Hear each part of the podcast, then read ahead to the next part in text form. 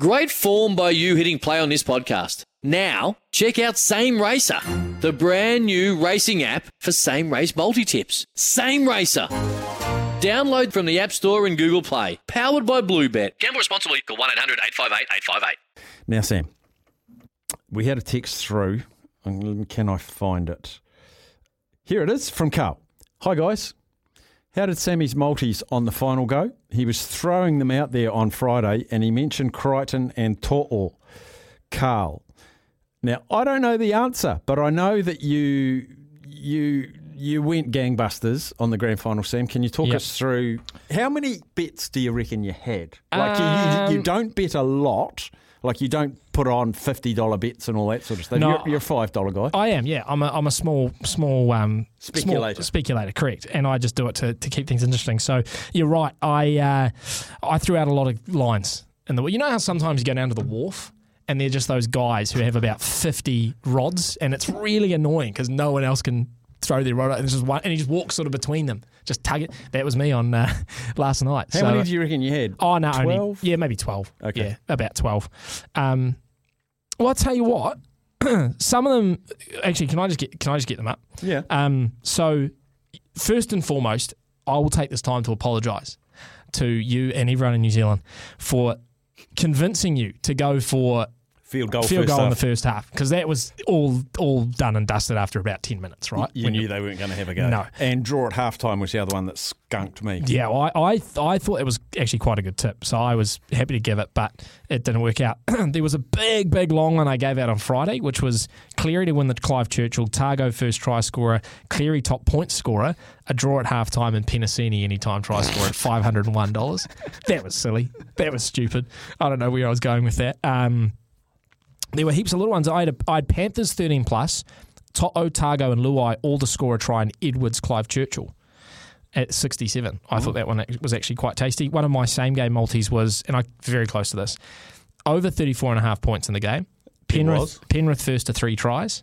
Yes. Penrith nine plus winning margin. Yes. Brian To'o anytime try scorer. Yes. Izack Tago anytime try scorer. Oh. Yeah, and he came he came quite close at one on one occasion, but but not to be. I was really bullish on Tago scoring, but then there were two, Steph, and I text you. I was texting the boys during the game, and I said, um, "Boys, all my bets are dead." I, I I tried to cover all my bases. The only base I didn't cover was Penrith just absolutely killing them, and To'o basically being the only person scoring tries. Um, so two, when Penrith scored in the last ten minutes, they scored- sorry, Pa- Parramatta scored in the last 10 minutes, two tries. I thought I'd better go back and see um, if any are still in play because I feel like I had a couple in play. So this one was in play. Panthers 1 to 12, Staines and Crichton anytime try scorer, Dylan Edwards, Clive Churchill medalist, and under 42 and a half points in the game at 101 bucks. That was on the cards with, you know, a minute, two minutes to play. Um, but the one that came in, and uh, very happy You with got this. one? I did get one.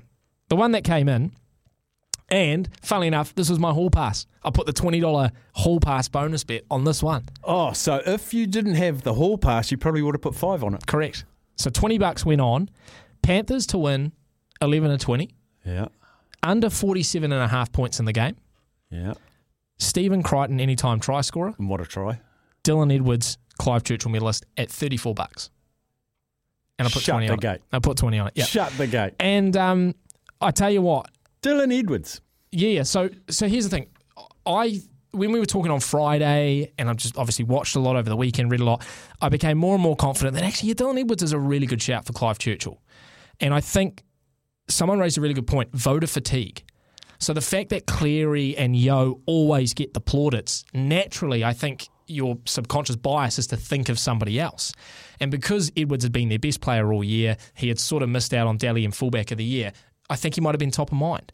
So, you know, he ran for close to 300 metres, had that amazing try taking, uh, saving tackle. I think he got two try assists. So I'm looking at that bet at the full time going, if they don't give Edwards the Clive Churchill, I'm flying to Australia and finding out who voted on that, and I will give them a right dust up. Uh, but they ended up giving it to him, so I was, I was absolutely pumped, Steph. But you look at that and go, you know, one from 12, not a good conversion rate, but but six hundred back from what fifty invested or Probably 60? I had a bunch of bonus bets, yeah. So, and I actually ended up with a bunch of bonus bets because of the all the same game multis that I missed out on by Missed one. by one. Yeah. So happy, yeah, happy. It was a great day. And I, but did you hear about the um, five thousand dollar? You know, people got the five grand from the All Blacks margins. Oh yeah, look, I heard it. Uh, who was it? Moati on the breakfast show, Izzy and Kempy Yeah. for breakfast this morning, and uh, um, I I saw they put a was either a story on Instagram or Facebook showing what people had taken. Yeah. There was some Penrith head to heads. There was mm-hmm. some Penrith point starts. Yeah, yeah. thirteen plus. Then the one that broke my heart was someone put the five k on Cleary to win the Clive Churchill Oh, because because you could easily sit at the end of that game and be annoyed that Cleary didn't get it See, or I thought- To'o didn't get it. I Or, thought you know, he was going to get it. Like, and I admit I fell asleep about 10 minutes before the end, but bef- the, the last memory was they'll just give it to Cleary because, you know, the standoff, uh, sorry, the halfback or standoff just have to have a reasonable game and, You- you- and they yeah. seem to get it. yeah, bang on.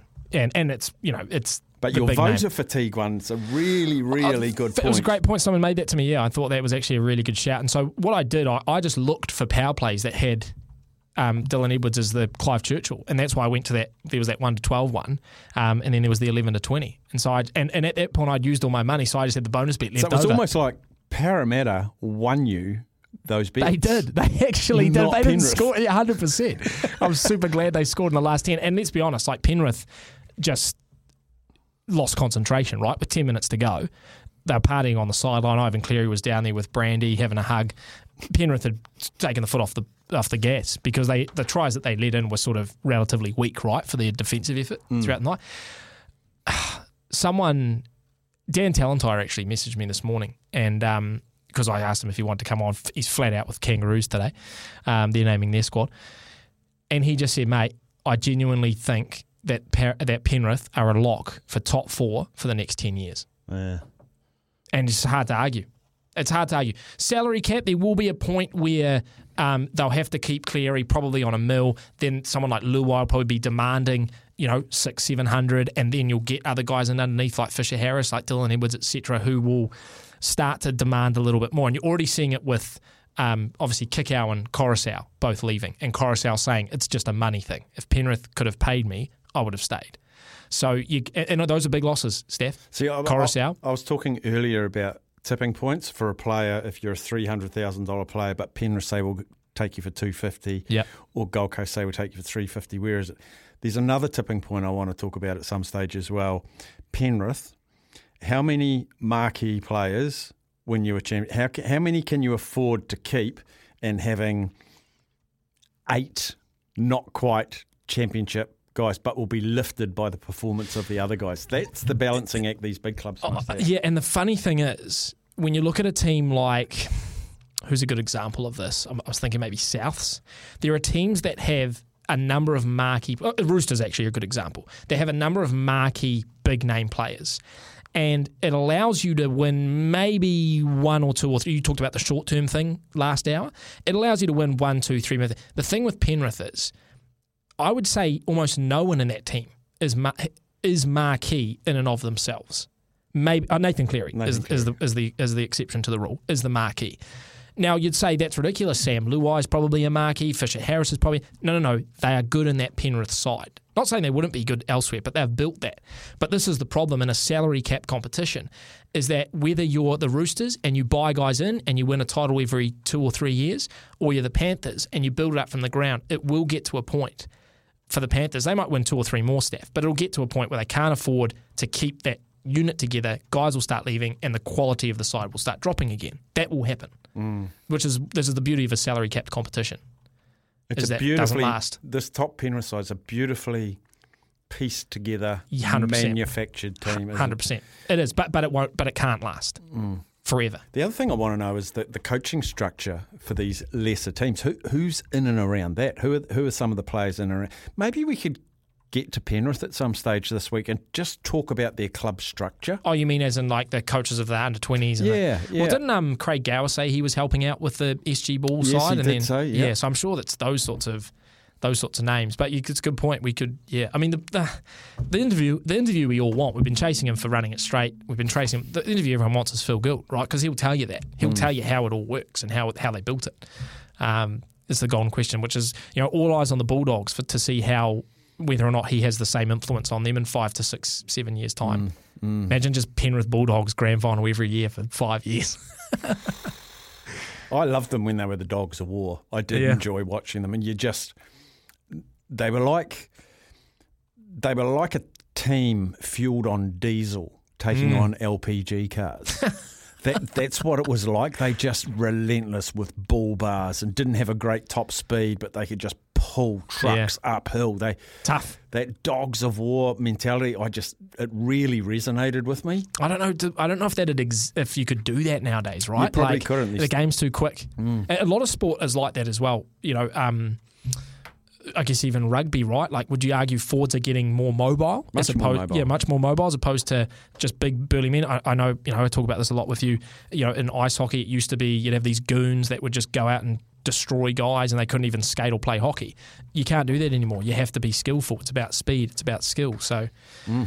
yeah. A lot of text messages I've got to get through, but I'll take a break and I'll run you through those. There's some absolute rippers.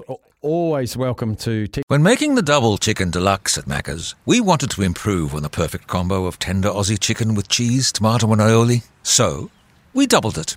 Chicken and Macca's together and loving it. Ba-da-ba-ba-ba. Available after 10.30am for a limited time only.